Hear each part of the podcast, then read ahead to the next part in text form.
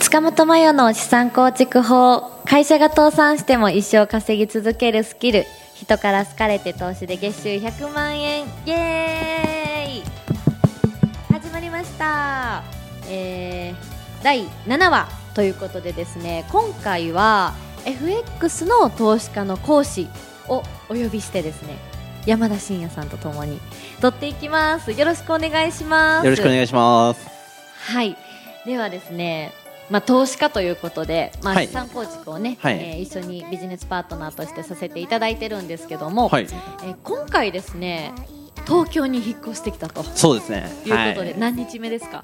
えっ、と三日目ぐらいですねまだ。ほやほや、いや本当 これかからですこね。れからですね、はい。もうお家もじゃあ3日前には借りました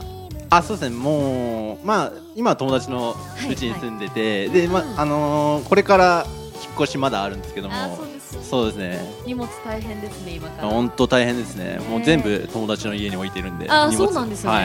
へーじゃあまあそのねなんで東京に出てきたのかとか、 はいはいはい。まあ東京に出てきたら稼げるということでですねはい。そういうねちょっとポッドキャストにしていこうかなとはい思ってます、で東京に出てくるってことは、はいまあ、なんか仕事できたとかじゃないじゃないですか、はいはいはい。あちなみに仕事も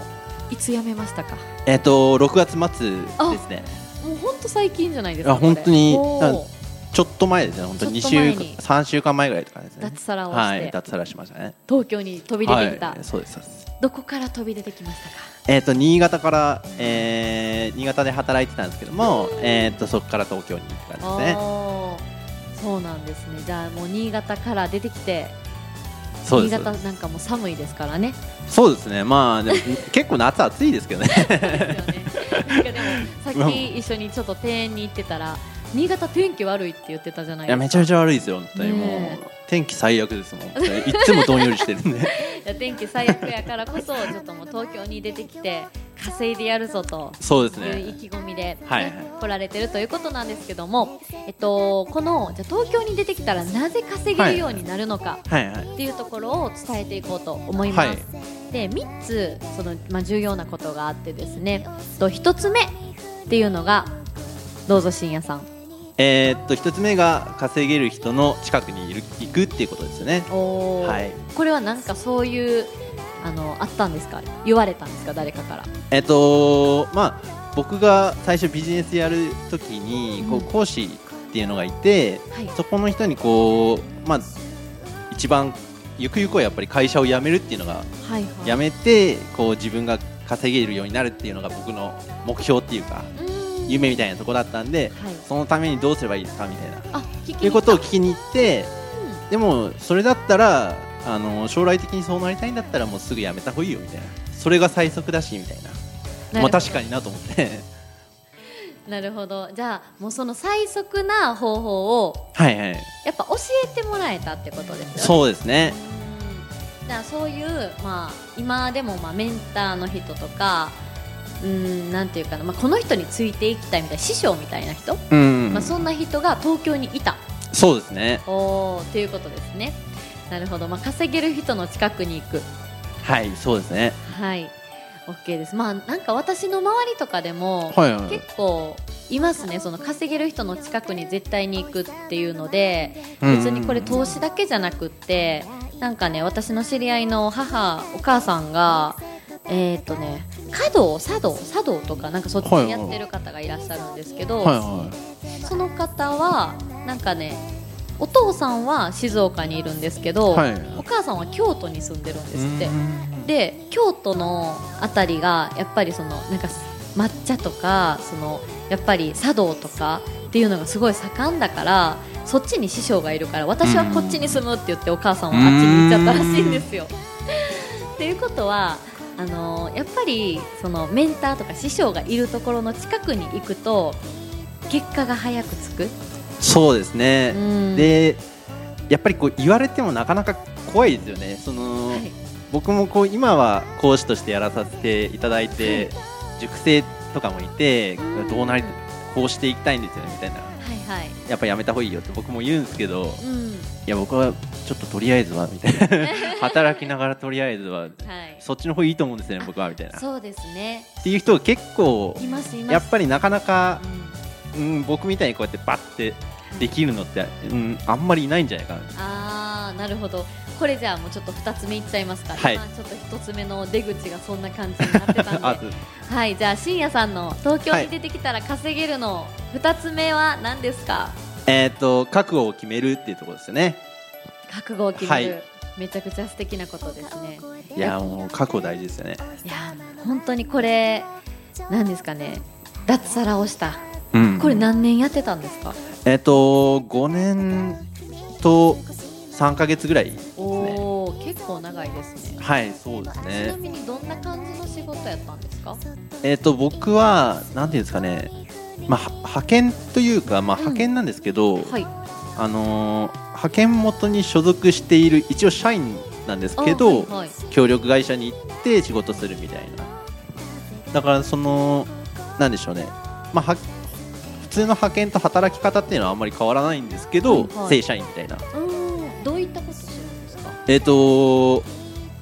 そうですねもうでも全然違いますね1社目2社目3社目とあったんですけども派遣がバラバラそうですそうですってことですねでまあすなんかスマホのこう画面のなんだろう大型機械があるんですよ作うんるうんおーあそう工場とかこうあまあ工場っちゃ工場なんですけどもそうですそうですそういうなんか機械のはいなんだろうこう動いてほしいみたいな制御っていうかあーなるほどそういういうとこですね僕やってたの、それはなんかはい好はきいでやってたわけじゃないんですか いや嫌いですね そうですね嫌いですねなるほどやっぱまあ脱サラはしたいっていうのはあったんですねいやもうずっとありましたねやっぱりうん結構その納期とかがはいあってでお客さんっていうのもいて、はいその日までにこう仕上げなきゃいけないってなると、もう急ピッチで、まあ、開発だったんでうんあ最後の方とかはもう本当に急ピッチで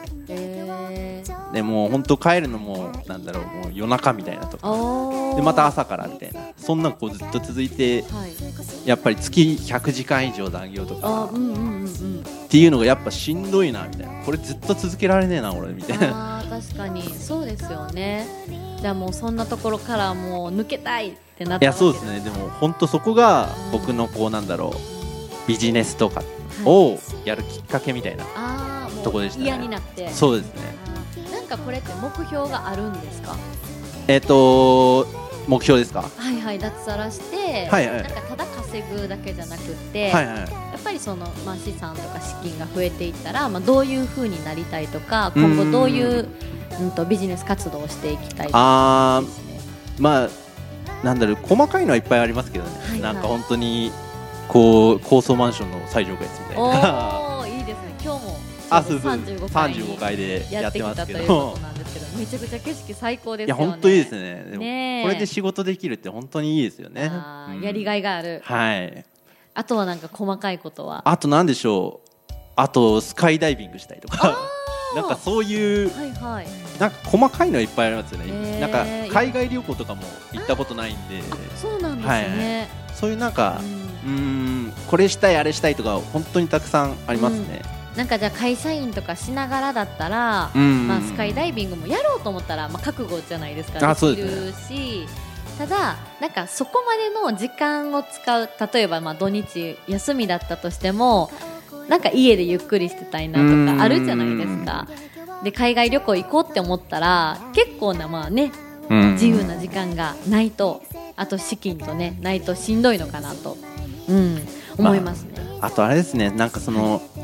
お金こうやって海外旅行でお金使うじゃないですか、あはいはいそこでなんだろう躊躇がやっぱりあるじゃないですかお金普通の会社員とかだと、あーそうですね、これこんだけ減るのかでも行くかうんみたいな、はい、じゃなくてもうそういうなんか例えばもう10億ぐらい持ったらもうそんな、はいうんちょっとだしいいやみたいうなーん感じじゃないですかそういうなんかお金のこ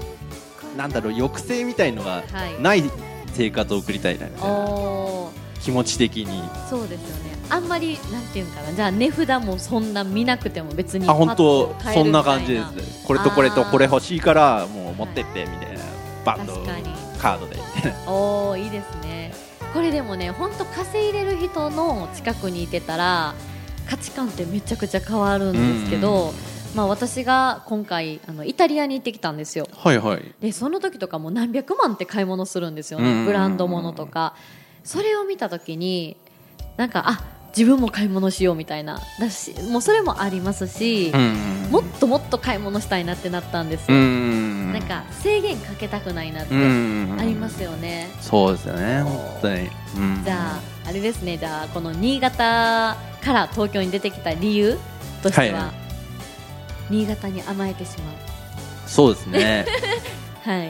もう甘えてしまうんで東京に出てきたそうですねもうやっぱり僕もともとこう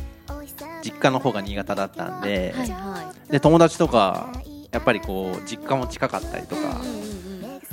やっぱりこここいたら多分無理だなと思ってああそっか考え方とかもそうそうですねだし、価値観とかもそうですもんねそうやっぱりこ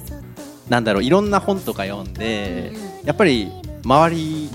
のなんだろう5人の年収を平均してとかあーなんかあるじゃないですか、あります年収300な万とか、ね、そうですそうですそうです、なんかそういうのをこういろいろ自分に当てはめていったら、うん今の環境じゃ絶対無理じゃんと思って、はいあーなるほどもうやる、じゃあはそのね環境を変えていくということでですね、まあ、重要なポイントの今3つ目に来たんですけいど、はいはいもう深夜さんは環境を変えたそうですねおうもう覚悟を決めて環境を変えるっていう気持ちでこの東京に来たわけですねそうですねうんはうんうん素晴らしいですね、いいやいやいやもう本当にでも まだまどうだですか、なんか実際にやっぱこっち東京に来て、はいはいまあ、今日もこうやってねあの35回に来て、まあ、いろんな方と顔を合わせたりしたわけなんですけどやっぱ周りにやっぱ私の周りとかでも、うんとまあ、34か月ではい普通はに月収117万達成した人とかうんもう今月で余裕で300万ずっと。いはいはい安定的に稼いでますみたいな人とかもさっきお話しされてたと思うんですけども、なんかどうですかねその環境的にはいやでもすごいですよねなんかなんか普通だったらこう出会えないじゃないですかあーそうですねそういう人らっていうの確かはにだからなかなかこう今の当たり前ではないしこの環境ってすごいことだよなってうん本当思いますよね、うんこうじゃあ当たり前にしていくぐらいのそうですねで やらないとっていうところなんですねはいはいはいあーそうですねまあでもね本当になんか覚悟決めてるのでえ新潟ってご実家だったんです あそうですじゃあ東京に来たら家賃とかも結構いりますよねそうですねするんかみたいなそうですねね、高いとは思うんですけど、うんまあ、そのね東京に出てきたら本当にね私たちの周りはめっちゃ稼いでる人がうん多いっていうことで、まあ、そこに、まあ、気づけたか、気づ気づくか気づかないかだと思います。そうですね思気いますづいてからまた行動するかしないかも、そうですありますねそうですいや素晴らしいですって言って私はまだ全然大阪にいるんです けどなんかでもねこの前見てたんですよ47都道府県でどこにその年収1億の人がはいはどいれぐらいいるのかみたいなはいはい人数が書かれたそのなんかあるんですよねはいサはいプはラいイズみたいなのがあってやっぱね圧倒的に多いのが、まあ、東京とか神奈川とかうんで名古屋大阪とかが4位か5位とかやったあんですそようなんねですか2位じゃないんですね2位じゃないんですよあそうなんですうね、んうんでもまあうんやっぱりねどこにいるかその、まあ、都道府県でもそうだしどこにいるかでやっぱ周りの仲間がどんな人かですよねそうですね稼いでる人がいるのかってうんなった時に、まあこうやってね聞いてくださってる方は稼ぎたいなって思うんだったらそんな方に会いに来てもらえたらいいのかなといや本当そうですね思います。はいはい、で今回は FX の投資家講師に聞く、まあ、深夜さんですね、えー東京に出てきたら稼げるっていう、まあ、こんなポッドキャストを撮っていきました最後までご視聴いただきましてありがとうございますありがとうございます